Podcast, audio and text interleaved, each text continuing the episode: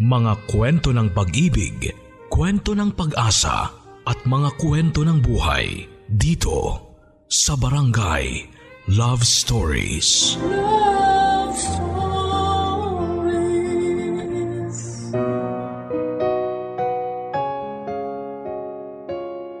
May mga nagagawa tayo na kapag pangit ang epekto, sinasabi natin na hindi na natin uulitin.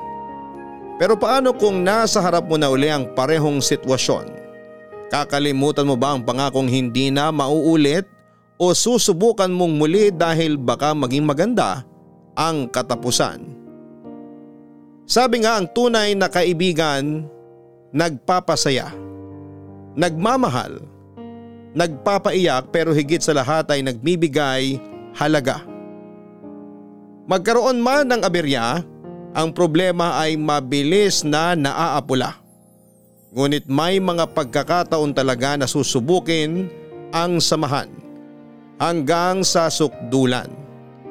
Pagka ganon, masasabi ba na biktima sila ng mapaglarong kapalaran? Pakinggan natin ang bahaging ito ng buhay ng kabarangay natin na si Tonton. Dito sa mga kwento ng pag-ibig, buhay at pag-asa sa nangungunang Barangay Love Stories Dear Papa Dudut Hayaan niyo po munang pasalamatan ko kayo sa pagbibigay daan para maibahagi itong kwento ko.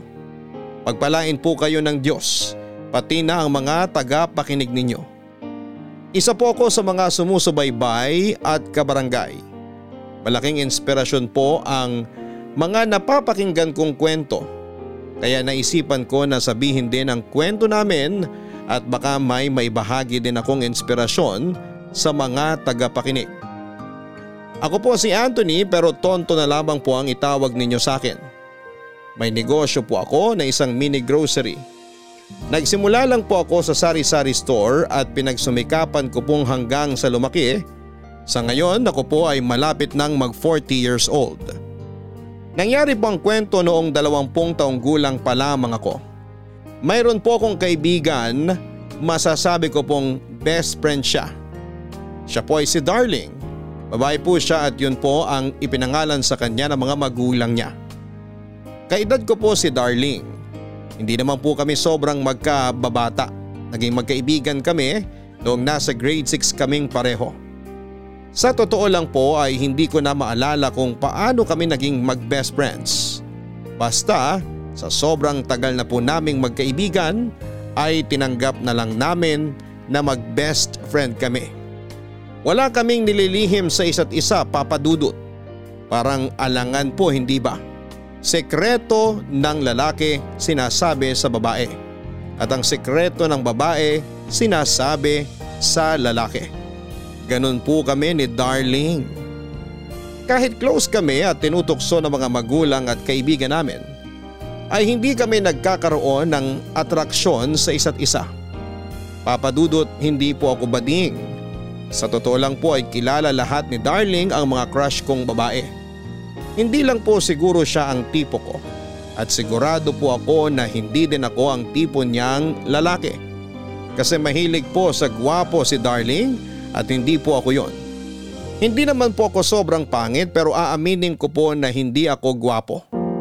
Ewan po kung yon ang dahilan kung bakit lagi akong busted o baka hindi po talaga ako marunong dumiskarte. Pero si Darling po sa dinami-rami nang sinabi niyang crush niya ay talagang patay na patay siya sa isang transferee noong 4th year high school kami. Siya po si Ronnie Malakas ang apil ni Ronnie bukod sa talaga namang pong gwapo. Hindi nawala ang pagkagusto ni Darling sa kanya kahit nagkolehiyo na kami. Sa malapit lang din po kasi sa amin tumira ang pamilya ni Ronnie noong lumipat siya ng eskwelahan at doon na sila nagsettle papadudot.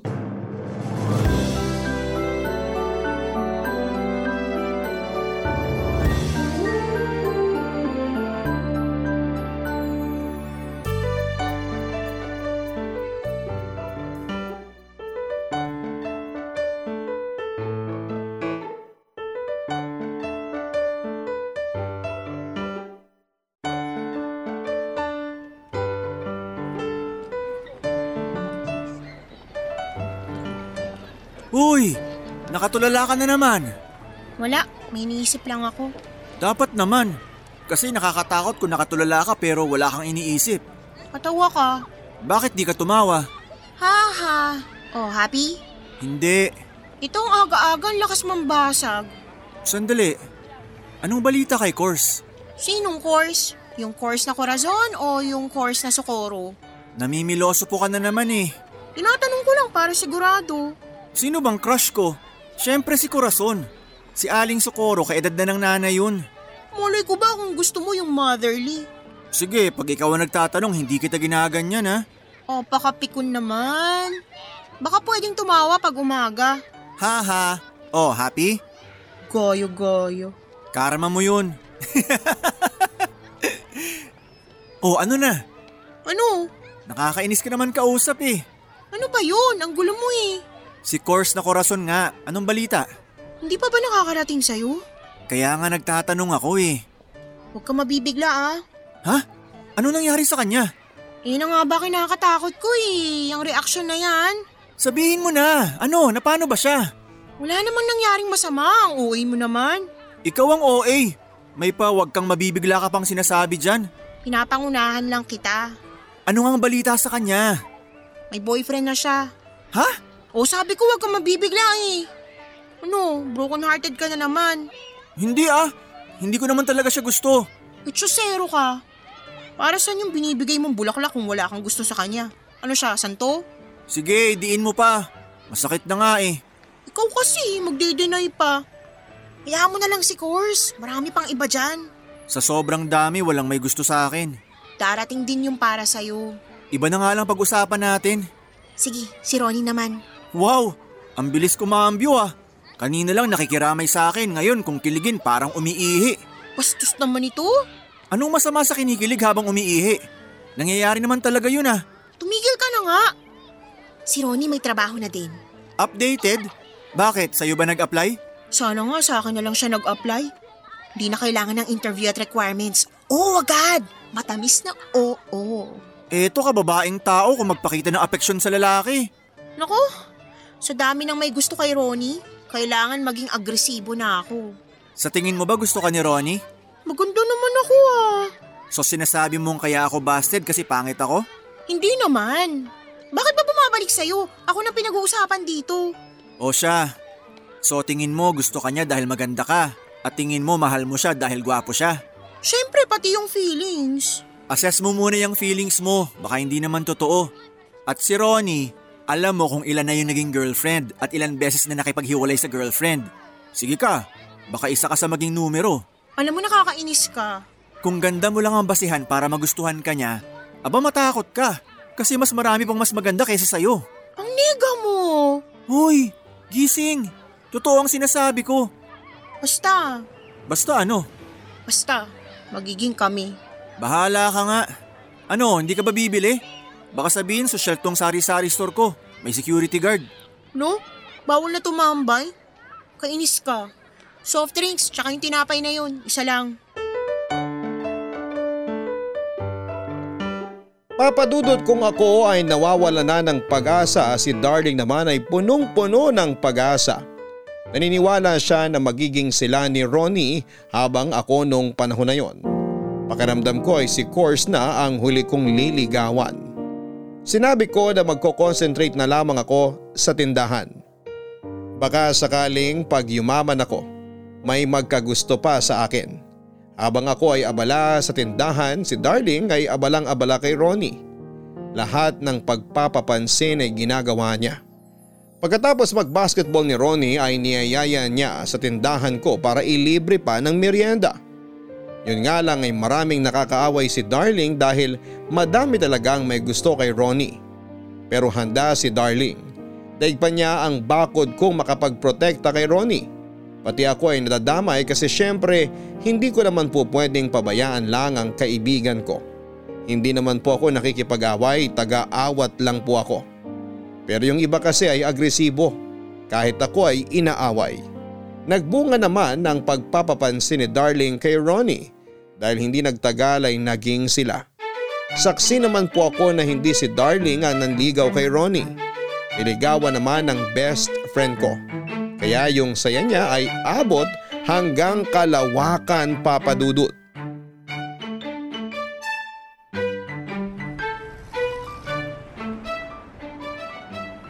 Hoy! Giraffe ka ba? Anong sinasabi mo? Yung leeg mo abot kabilang kanto eh. Tumigil ka nga. Umupo ka nga dito, darating yun. Alam ko darating siya dahil hindi niya ako matitiis. Oh, eh bakit kailangan mo pang sipatin? Malay mo, baka may biglang humila kay Ronnie. May nanghihila dyan? Oo, nung isang araw buti sakto nakita ko. Hinila siya, mabuti na lang nahila ko din pabalik si Ronnie. Ano ba yan? Nakakatakot naman yan. Ano yung nanghihila? Sino pa? Yung mga epal na may gusto kay Ronnie. Akala ko may elementong nanghihila. Tao pala. OA ka kasi. Bakit? Ako ibang experience ko dyan. Hinila ka din? Hindi nga. Tinulak ako. Tawang-tawa ka talaga ah. Ay, sorry. Ikaw kasi. O kumalma ka na dyan. Ayun na si Ronnie. Ay, oo nga. Ronnie! Nandito ako. May usapan naman kayo na dito kayo magkikita, di ba? Oo. O bakit kailangan mo pang sabihin na nandito ka? Aha! Natatakot ka na baka sa iba siya magpunta no? Ang lakas mo talaga mambasag. Ako lang pupuntahan niya. Nino, Wala. Huwag mo nalang pansinin niyang si Tonton. kanina ka pa ba? Oo. Pasikat pa lang ang araw, naghihintay na yan sa'yo.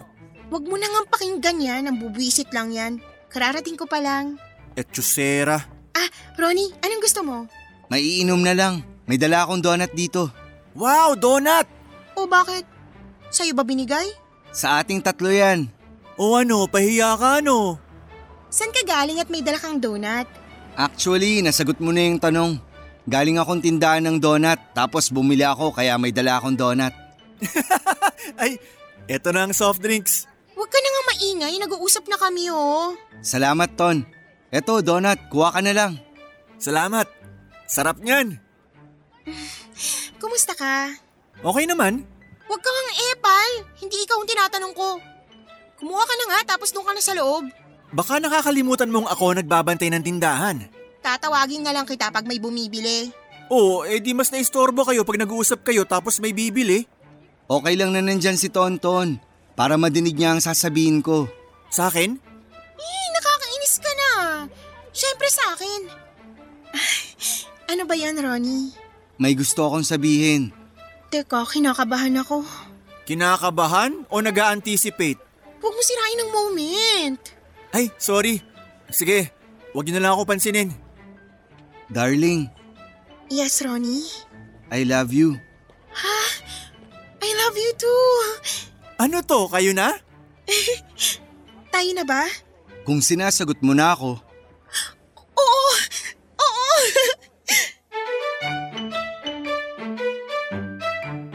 Masaya ako para kay Darling. Pero syempre, mas masaya siya para sa sarili niya. Nakamit na niya yung matagal na niyang pangarap. Syempre din po ay hindi nawawala ang mga galit kay Darling dahil kay Ronnie. Yung mga bitter na hindi sila ang niligawan. Naging masaya ang samahan nila. Yun nga lang ay hindi na sila madalas na tumatambay sa tindahan ko kasi lagi na silang nagde-date sa labas. Pero paminsan-minsan ay nakakasama nila ako kung may mga lugar na pupuntahan.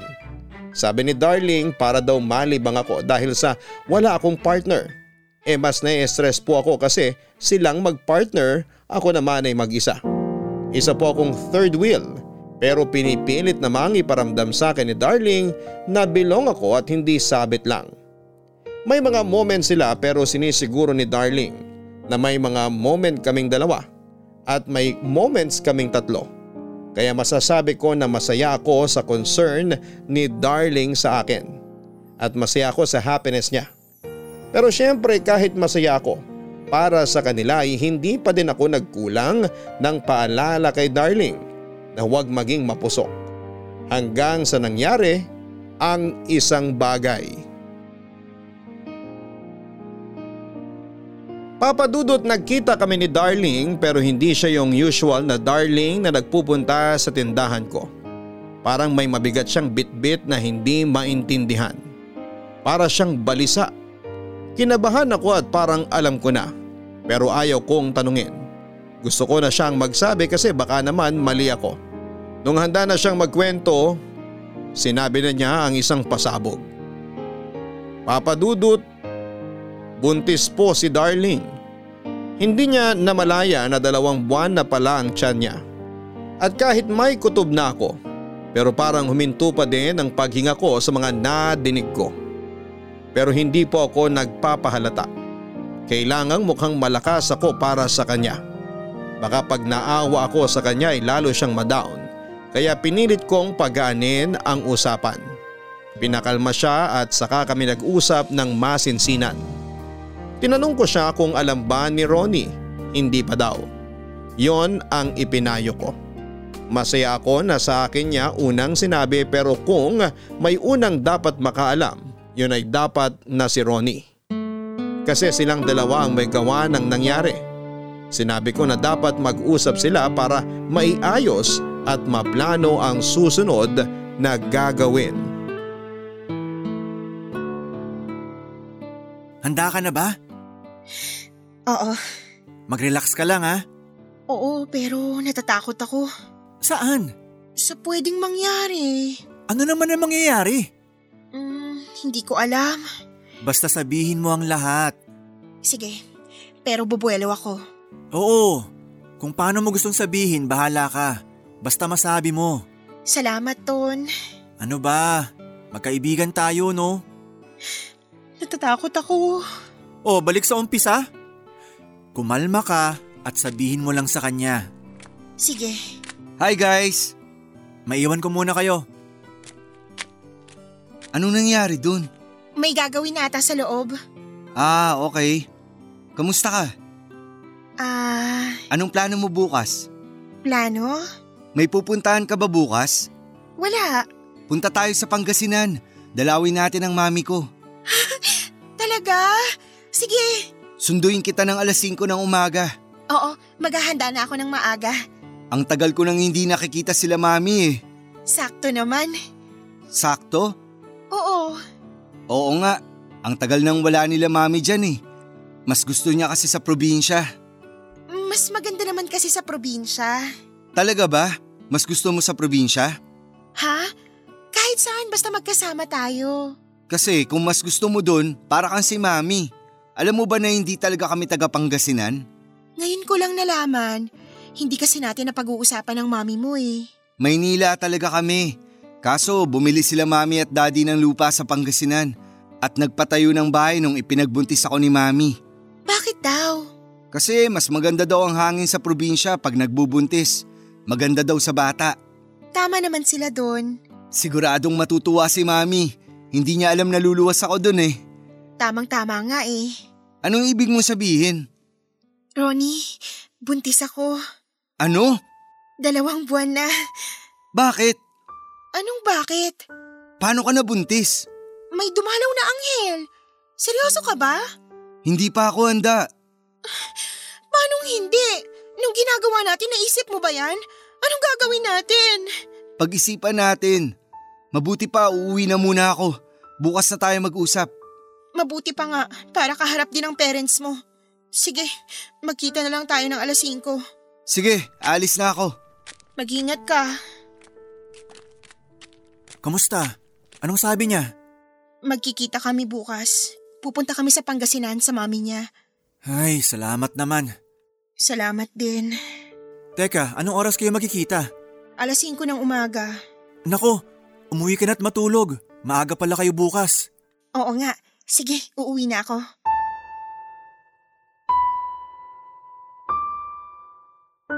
Masaya si Darling sa mga nangyari.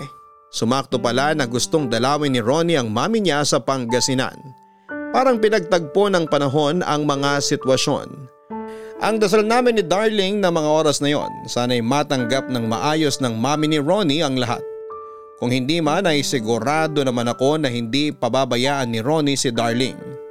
Dumating ang kinabukasan habang nagbubukas ako ng tindahan ay inisip ko kung nasundo na ba ni Ronnie si Darling.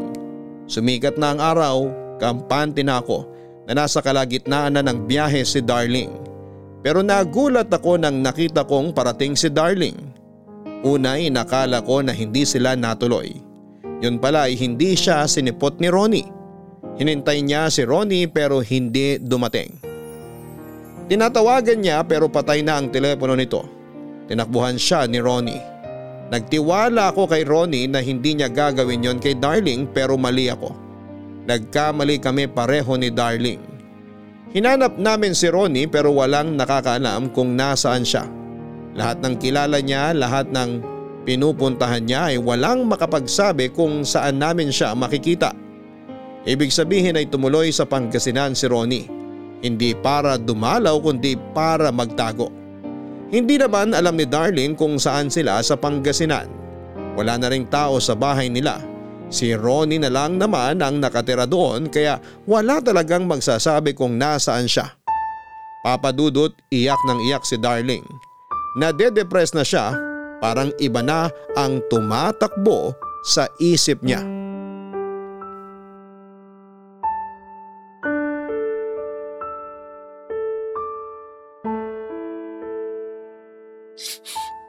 Darling, uminom ka muna. Salamat. Mag-relax ka lang ha. Tonton, ano bang nangyayari sa akin? Relax ka lang. Kasalanan ko to. Huwag mo nang sisihin ang sarili mo. Mas lalo ka lang malulungkot niyan eh. Anong gagawin ko? Wala na bang balita kay Ronnie? Hindi siya sumasagot sa mga tawag at text ko eh. Ano bang nangyari kay Ronnie? Napakaduwag naman niya. Tatakbuhan niya responsibilidad niya. Kasalanan ko to.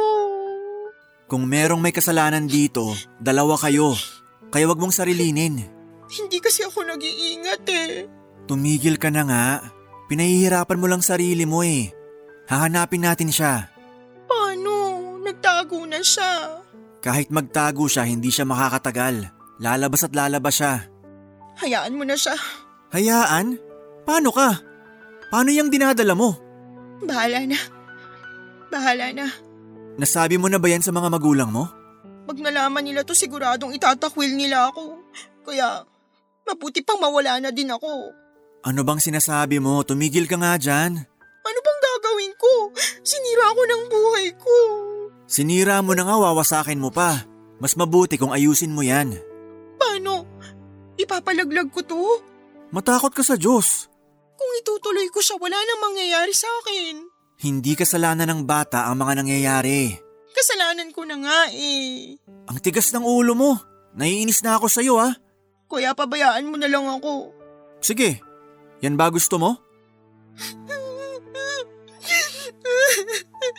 Sira ng buhay ko. Paano maaayos kung ganyan ka mag-isip? Ano ang gagawin ko? Huminahon ka muna, tsaka tayo mag-iisip. Hindi ako makapag-isip ng maayos. Sige, ipahinga mo na muna yung isip mo. Hayaan mo na lang ako mag-isip. Pag napahinga ka na, tsaka mo ako tulungan mag-isip. Tonton, Ano yun? salamat ah. Kaya nga tayo magkaibigan, di ba? Para magtulungan. Gusto ko na talagang mamatay. Pero dahil sa'yo napipigilan kong sarili ko. Madami pang pwedeng gawin. Tapos dun ka agad tumalon sa pagpapakamatay? Magulong isip ko eh. Hindi ko akalain na mangyayari sa akin to. Ang naisip ko lang dati mahal ko si Ronnie at mahal ako ni Ronnie. Hindi pala. Kung wala siyang paninindigan, hayaan mo na siya. Iba ka talaga kay Ronnie. Ikaw, napaka-responsable mo. Maswerteng mapapangasawa at magiging anak mo. Sa palagay mo ba? Oo, mabait ka pa. Mga tanga lang yung mga nambasted sa'yo. Ganun na lang gawin natin. Oo. Ah. Ha? Anong sabi mo? Ganun na lang ang gawin natin. Gawin ng ano? Papanagutan ko ang batang yan. Ha? Ako ang tatayong tatay sa bata. Ano bang sinasabi mo? Seryoso ka ba? Oo, yun ang naisip ko. Nasa sayo na kung papayag ka. Alam ko, pangit ako. Hindi yun. Hindi ko iniisip yan. Ang ibig ko lang sabihin, kung seryoso ka, Gagawin mo yun para sa akin? Para sa inyo. Tonton. Hindi kita pinipilit ha. Salamat, Tonton. Payag ako. Salamat talaga. Kung kailangan natin magpakasal, sabihin mo lang. Pero sa ngayon, kahit hindi tayo makasal, gagawin ko ang responsibilidad hindi man ng asawa, kundi responsibilidad ng isang ama. Salamat, Tonton. Papadudot para hindi masira ang dignidad at reputasyon ni Darling ay nagpakasal kami sa West. Hindi ko alam kung naniniwala ba talaga ang mga magulang niya na ako nga ang tatay ng bata. Pero hindi na sila nagsalita pa. Hinayaan na lang nila ang mga nangyayari. Mas importante talaga sa kanila ang hindi masira ang pangalan ng pamilya nila. Nagsama kami ni Darling noon. Sa bahay siya tumira pero magkahiwalay kami ng kwarto. Siyempre kaming dalawa lang ang nakakaalam na hindi kami magkatabi. Pero gaya nga ng sinabi ko ay ginagawa ko lang ang responsibilidad ng isang ama. Alagang alaga ko si Darling at makalipas pa ang pitong buwan ay manganganak na si Darling. Isang malusog na sanggol na babae ang lumabas. Magandang bata pero wala akong pakialam kung sabihin nila na hindi ko kamukha. Bakit ba? E di kamukha ng nanay niya para malapit sa pangalan ni Darling ay pinangalanan namin siyang Honey. Papadudot na alala ko noong habang nanganganak si Darling, grabe, hindi ako mapakali sa ospital. Pakiramdam ko talaga ay anak ko ang lalabas. Pero para sa akin ako talaga ang tatay niya. Dahil magkahiwalay kami ni Darling ng kwarto ay salitang kami sa pagpabantay. Pero mas ako ang napupuyat dahil sa umaga si Darling naman ang talagang nakatutok kay baby. Papadudot para sa akin ay sulit lahat ng puyat ko dahil napakalapit sa akin ni Honey. Mas close pa siya sa akin kesa kay Darling. Kaya naman kami ang magkasama sa tindahan. Dalawang taon na ganun kami at hindi napagod. Parang energy drink si Honey kapag nilalambing na niya ako. Hindi naman nagsiselo si Darling pag sa akin lagi sumasama si Honey. Mas natutuwa pa nga siya kapag nakikita niya kami na ang saya-saya namin. Nung naglalakad na ang anak namin ay mas mahirap na dahil malikot na. Pero ang maganda kay Honey, pag napapagod na ako at sinasabi ko sa kanya na pagod na si tatay, titigil naman siya. Pero pag hindi siya tumigil, magpapatay-patayan lamang ako. Kaya susugod siya sa akin at iyayakapin ako habang umiiyak. Pag nakikita ni Darling ang eksenang yon ay tawa siya ng tawa. Napakabait at napaka-sweet na bata. Sa edad niyang yon ay marunong nang makinig at marunong nang magmahal si Honey. Ang dami naming plano ni Darling para sa baby namin. Nag-iipon kami ng pera pareho para sa kinabukasan niya. Para kaming isang pamilya na masaya. Hanggang sa may dumating na hindi inaasahan. Darling, ako na munang tatao dito sa tindahan habang tulog si Honey. Matulog ka na din. Sabayan mo na si Honey para makapagpahinga ka. Ang dami mong bilin ah. Sinasabi ko lang. Sige ka, pag nagising si Honey hindi ka na makakatulog.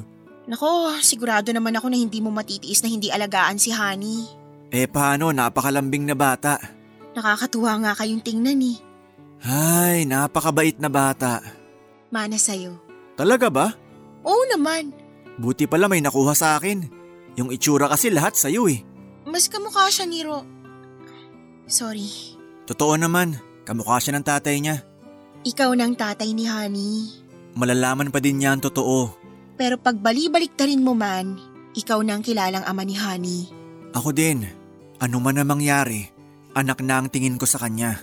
At hindi magbabago yon. Salamat. Hindi. Salamat. Salamat sa'yo. Ano ba yan? Ayokong umiyak ha, ang aga-aga. Matulog ka na nga doon, tabihan mo na si Honey. Oo nga. Sige, mamaya ako naman ang tatao dyan. Kasi sigurado, sa'yo na naman tatakbo si Honey pagkagising niya. Oo nga, kaya matulog ka na. Good morning! Tonton, oh, bakit? Anong ginagawa mo dito? Nandyan ba si Darling? Pwede ba, Ronnie? Umalis ka na nga. Huwag ka namang gulo dito. Gusto ko lang siya makausap. Hindi siya makikipag-usap sa'yo. Bakit ikaw ang nagdidesisyon? Dahil wala ka ng halaga dito. Pwede ba tawagin mo na lang si Darling? Umalis ka na. Darling! Huwag kang maingay. Natutulog ang anak ko. Anak mo? Kanino? Wala ka ng pakialam dun. Umalis ka na. At huwag ka nang babalik dito. Hindi ako aalis hanggat hindi ko nakakausap si Darling. Bakit ka pa ba bumalik? Maayos ng buhay nila. Nila? Teka sandali. Ibig sabihin itinuloy ni Darling ang pagbubuntis? Hindi siya nagpalaglag? Kung makapagsalita ka parang wala lang sa iyong salitang nagpalaglag ah. Tao ang pinag-uusapan. Matakot ka naman sa Diyos. Oo na, sige na, tawagin mo na si Darling. Wala nga sila dito. Hindi ka pa rin nagbabago. Halata ka pa rin magsinungaling. Umalis ka na nga, nanggugulo ka dito eh. Hindi ako aalis. Gusto mo ba tumawag pa ako sa barangay? Sige, kung gusto mo ng eskandalo. Umalis ka na! Tonton! Sino ba kausap mo? Ah, wala. Diyan ka lang. Darling! Huwag kang maingay. Darling, nandito ako! Sino ba yan? Ronnie? Ako nga! Hayop ka! Darling, wag na. Hindi worth it. Paalisin mo na lang siya. Darling, gusto lang kitang makausap. Pagbigyan mo naman ako. Umalis ka na kasi. Wala ka ng lugar dito. Darling! Ayaw ka niyang makausap. Tonton, kakausapin ko siya. Ha? Ako nang bahala dito. Sige, bantayan mo na muna si Honey.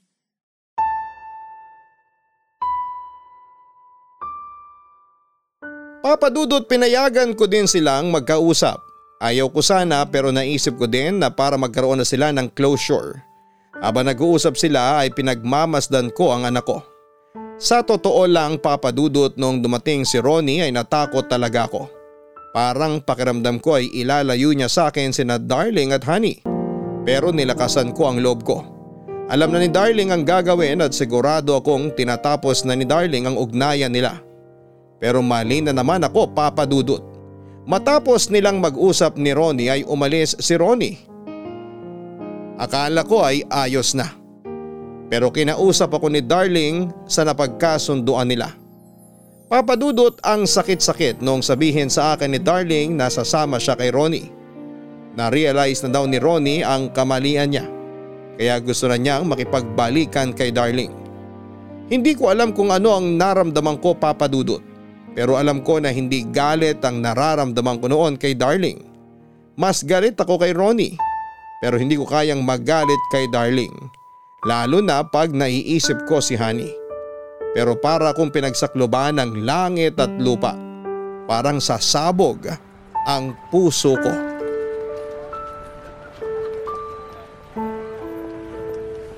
Ronnie, Oh, Tonton, bakit?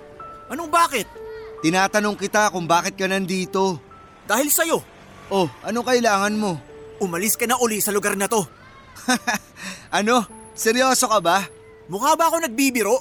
Bakit? Nabili mo na ba tong buong lugar? Hindi ako nakikipaglokohan sa'yo ah. Ano bang problema mo? Ikaw! Pwes kung problema mo ako, wala akong magagawa. Ako wala akong problema.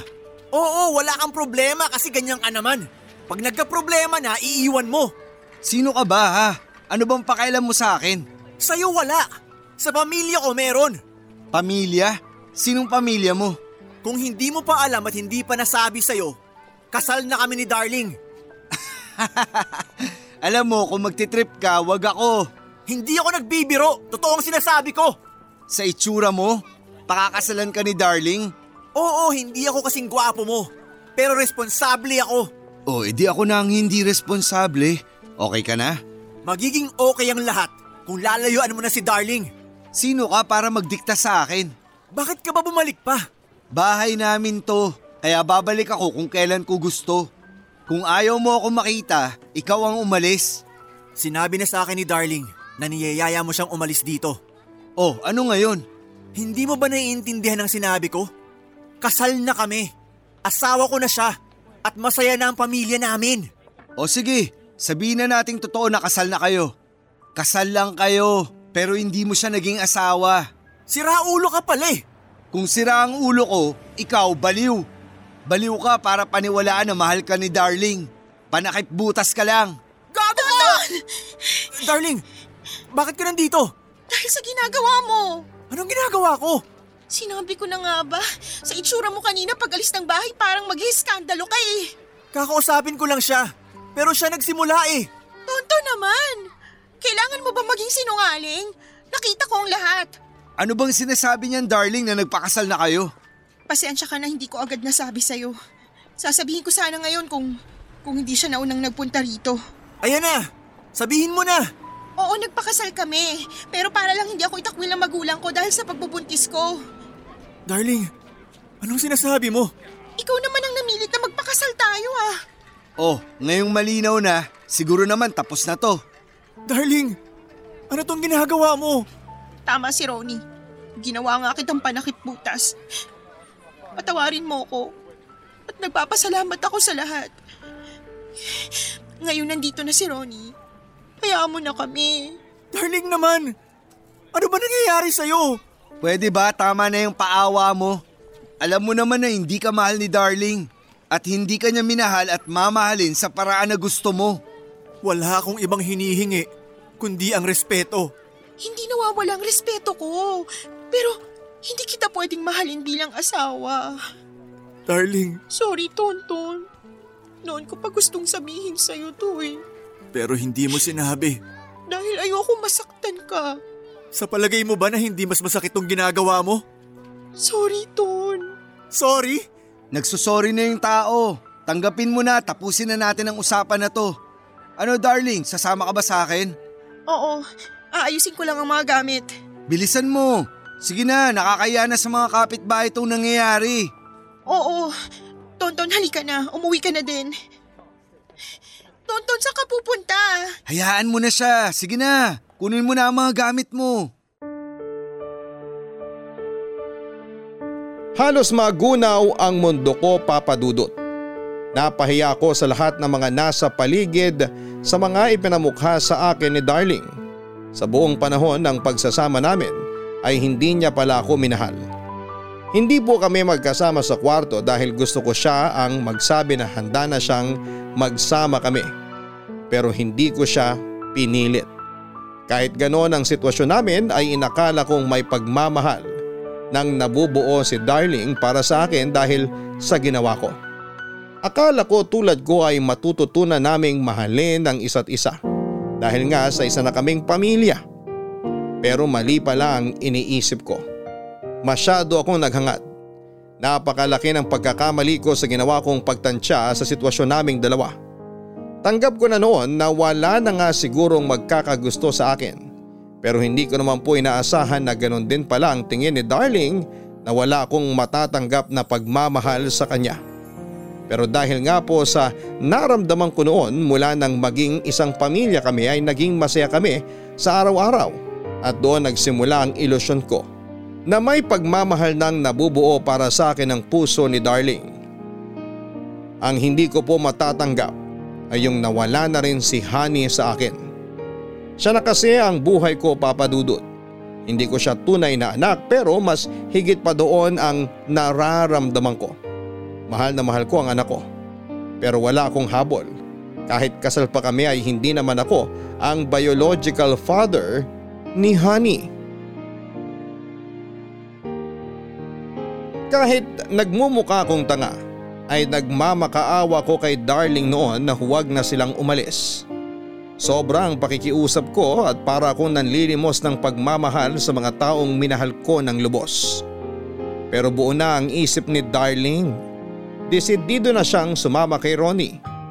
Kung ano-ano na po ang naglalaro sa isipan ko ng mga panahon na yon dahil sa mga nangyayari. Papadudot hindi man lang na ibalik ni Darling sa akin ang pagmamahal. Na ibinigay ko ay hindi ako namilit na maramdaman din yon pabalik.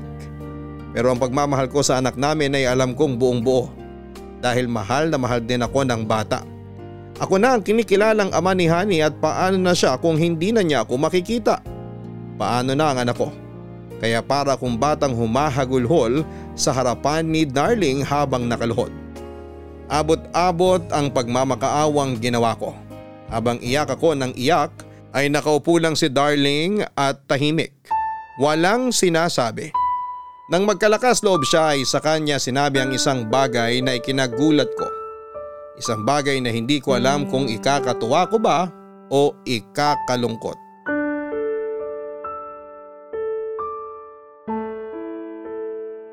Tonton, Bakit nandito ka pa?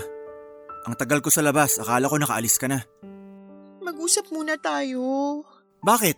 Hindi mo pa ba nasasabi lahat? Tonton, please. Ano pa? Hindi pa ba sapat? Patayin mo na lang kaya ako. Tonton, ayoko maghiwalay tayo ng ganito. O ayan, masaya na ako. Sige na, alis na. Hindi ako aalis. Ikaw ang bahala. Parang awa mo na, Tonton. Awa? Naawa ka ba sa akin? Naaawa ka ba sa anak mo? Anak mo din si Honey. Huwag mo na akong paikutin. Ang tagal ko nag-ipon ng tapang sa labas. Kaya umalis na kayo habang kaya ko bang tiisin tong sakit. Pag-usapan natin to. Ibabalik ko lang uli. Baka pwedeng maawa ka naman sa akin. Huwag ka namang ganyan. Huwag akong ano. Tonton. Mali ba tong nararamdaman ko? Ah, baka nga. Sinabi mo pala kanina na ako nagpilit na pakasalan ka at akuin ang responsibilidad sa bata. Patawarin mo ko.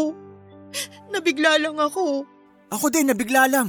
Nabigla lang ako na akuin ang responsibilidad para saluhin ang karangalan mo. Nabigla lang ako! Hindi totoo yan. Bakit? Hawak mo na rin ang utak ko? Ikaw na rin na nakakaalam kung ano at anong hindi ko nararamdaman? Tonton, patawarin mo ako. Hindi ko sinasadyang saktan ka. Pwes, nasaktan mo na ako, kaya okay na. Tapos na, kaya sige na. Maging masaya ka sana. Tonton, iiwan ko sa'yo si Honey. Ano? Iiwan ko siya. Uh, bakit? Alam kong mahal mo siya kaya magiging magandang buhay niya sa'yo. Iiwan mo sa akin ang bata? Anak mo siya. Anak mo din siya. Iiwan ko na siya sa'yo para hindi ka malungkot.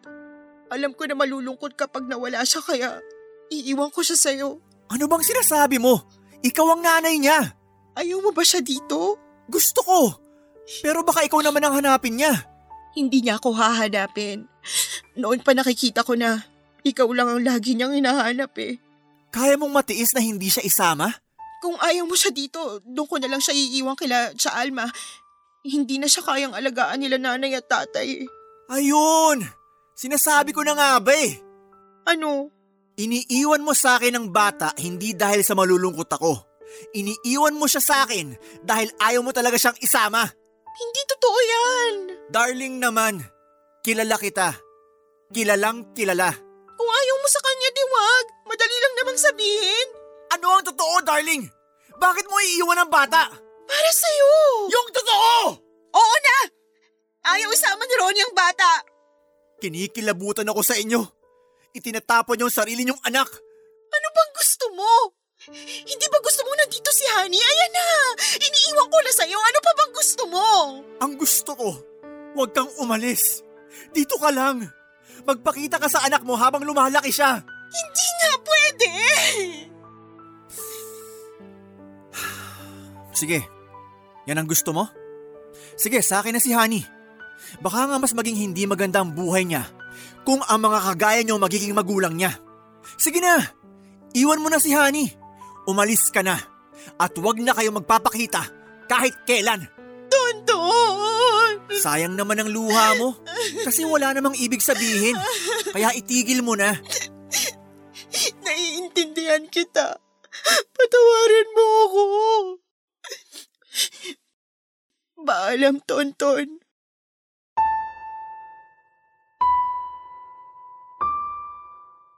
Lumipas po ang dalawang taon na inalagaan at tinaguyod ko si Honey. Ang mga magulang ni Darling ay malapit lang sa amin. Hindi ko ipinagdamot sa kanila ang apo nila. Naintindihan nila ang sitwasyon ko. Alam nila na sinalo ko ang responsibilidad para huwag masira si Darling at dahil doon ay malaki ang utang na loob at respeto nila sa akin. Tuwang-tuwa sila kapag kinakausap sila ni Honey.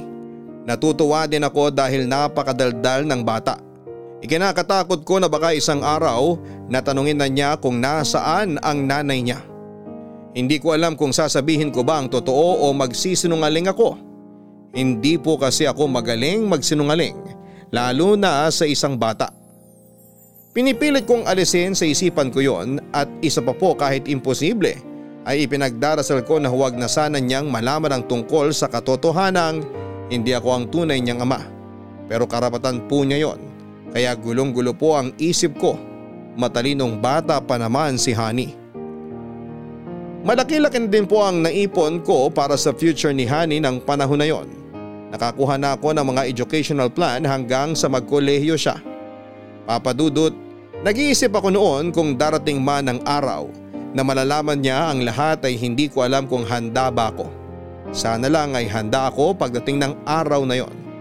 Pero ng oras na yon ay yung hinaharap na muna ang iniintindi ko kung paano ko pa maibibigay ang lahat para maging masaya at mabuting tao siya. Hindi ako napapagod sa pag-aalaga sa kanya at lalong hindi ako napapagod na mahalin siya bilang karugtong ng puso ko bilang anak ko. Anak, maglaro ka lang dyan ha. Nandito lang si tatay. Punta ka lang dito pag may kailangan ka ha. Mag-aayos lang ng tinda si tatay. Tonton, Po? Darling? ako nga. Ba't ka nandito? Anong ginagawa mo dito? ah, gusto ko kayong makita. Ano na naman to? Darling naman! Gusto ko lang kayong makita. Kumusta? Huwag mo akong kamustahin. Ano kailangan mo? Ano to? Bumabalik ka para kunin si Honey? Hindi ko siya ibibigay. Tonton, makinig ka muna. Hindi! Ngayon ihaharang ko ng sarili ko. Ipaglalaban ko si Honey hanggang kamatayan. Tonton, hindi ganun. Nasaan na si Ronnie? Ano na naman ang naisip niya? Ngayon gusto naman niya na si Honey naman ang kunin niya. Wala si Ronnie.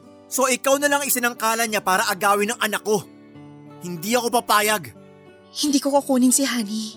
Eh anong kailangan mo? Gusto lang kitang kumustahin. Gusto ko lang makita si Honey. Huwag ngayon.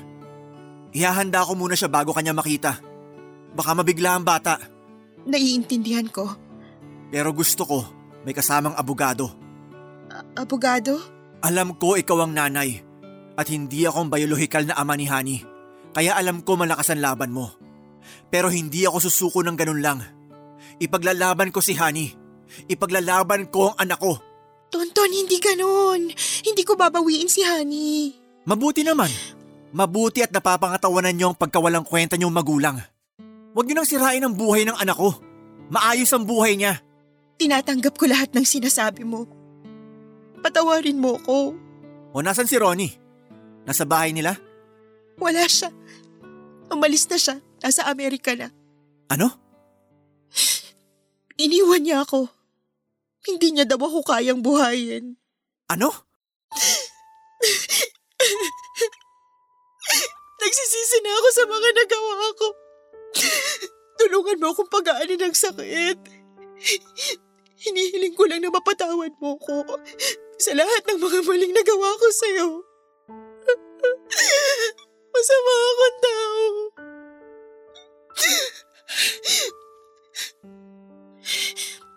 Naiintindihan ko kung kung hindi mo ako mapapatawad. Pasensya ka na. Salamat ulit sa lahat. Aalis na ako. Sandali. Sige. Pinapatawad na kita. Salamat, Tonton. Sige. Pupuntahan ka na lang namin ni Hani sa inyo. Hindi ako sa bahay uuwi. Bakit? Saan ka nakatira ngayon? Hindi ko pa alam. Kakagaling ko lang sa Pangasinan. Pinaalis ako ng mami ni Ronnie. Bakit hindi ka sa inyo umuwi? Galit sila nanay at tatay sa akin eh. Sobra-sobrang kahihiya na daw ang inakyat ko sa kanila. Naiintindihan ko din sila. Kasalanan kong lahat ng to. Inaamin ko. Kanino ka tutuloy? Bahala na. Anong bahala na? Nahihiya din ako sa ibang kamag-anak ko dahil sa mga nagawa ko eh. Kaya sigurado, galit din sila sa akin. Paano? Magrerenta ka na lang? Hindi ko kaya. Wala naman akong naging trabaho eh. At wala din akong ipon. Te- teka, ano bang sinasabi mo? Magpapalaboy ka? Hindi naman siguro. Mag-iisip lang ako kung saan ako pwedeng makituloy. Sige, babalik na lang ako pag pwede ko nang makita si Honey. S- sandali. Sige.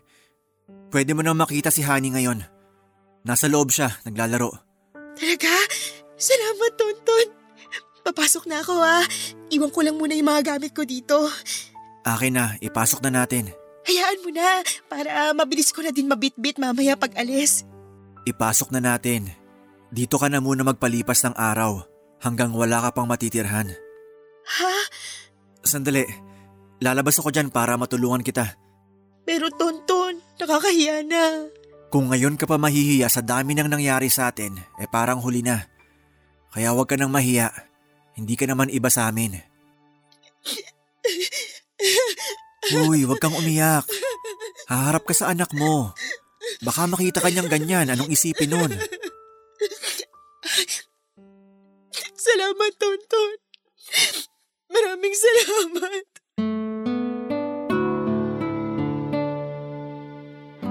Papadudot hindi ko pa din natiis si Darling. Sa bahay na siya tumuloy at hindi ko na din siya pinaalis pa.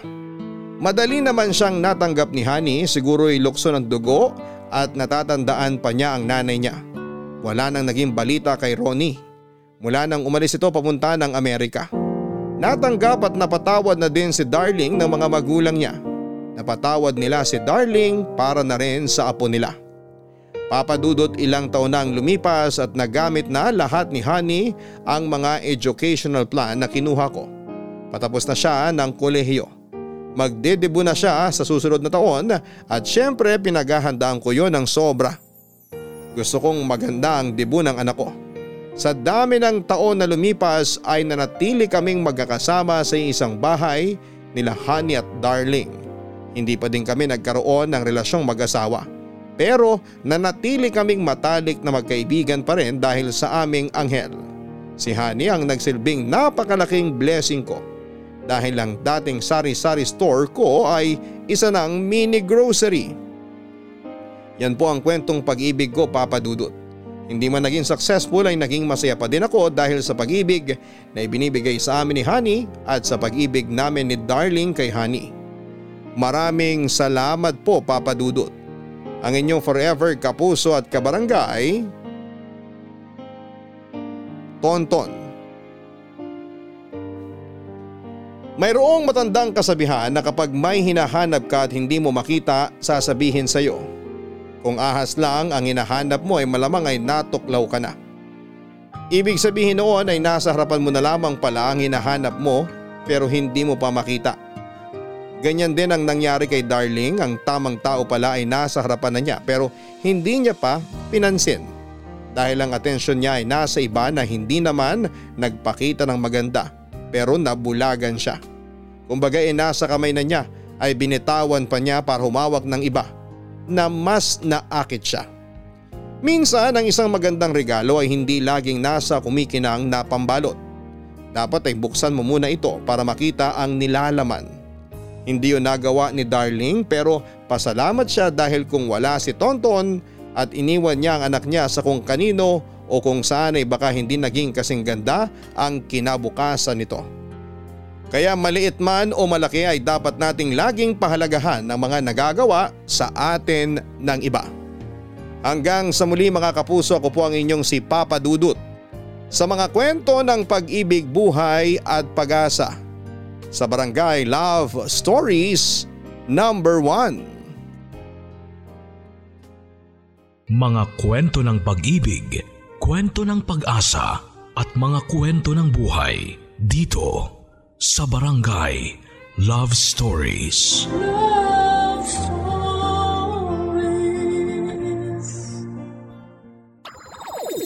Nagustuhan ng iyong napakinggan? Ituloy yan via live stream sa www.gmanetwork.com/radio.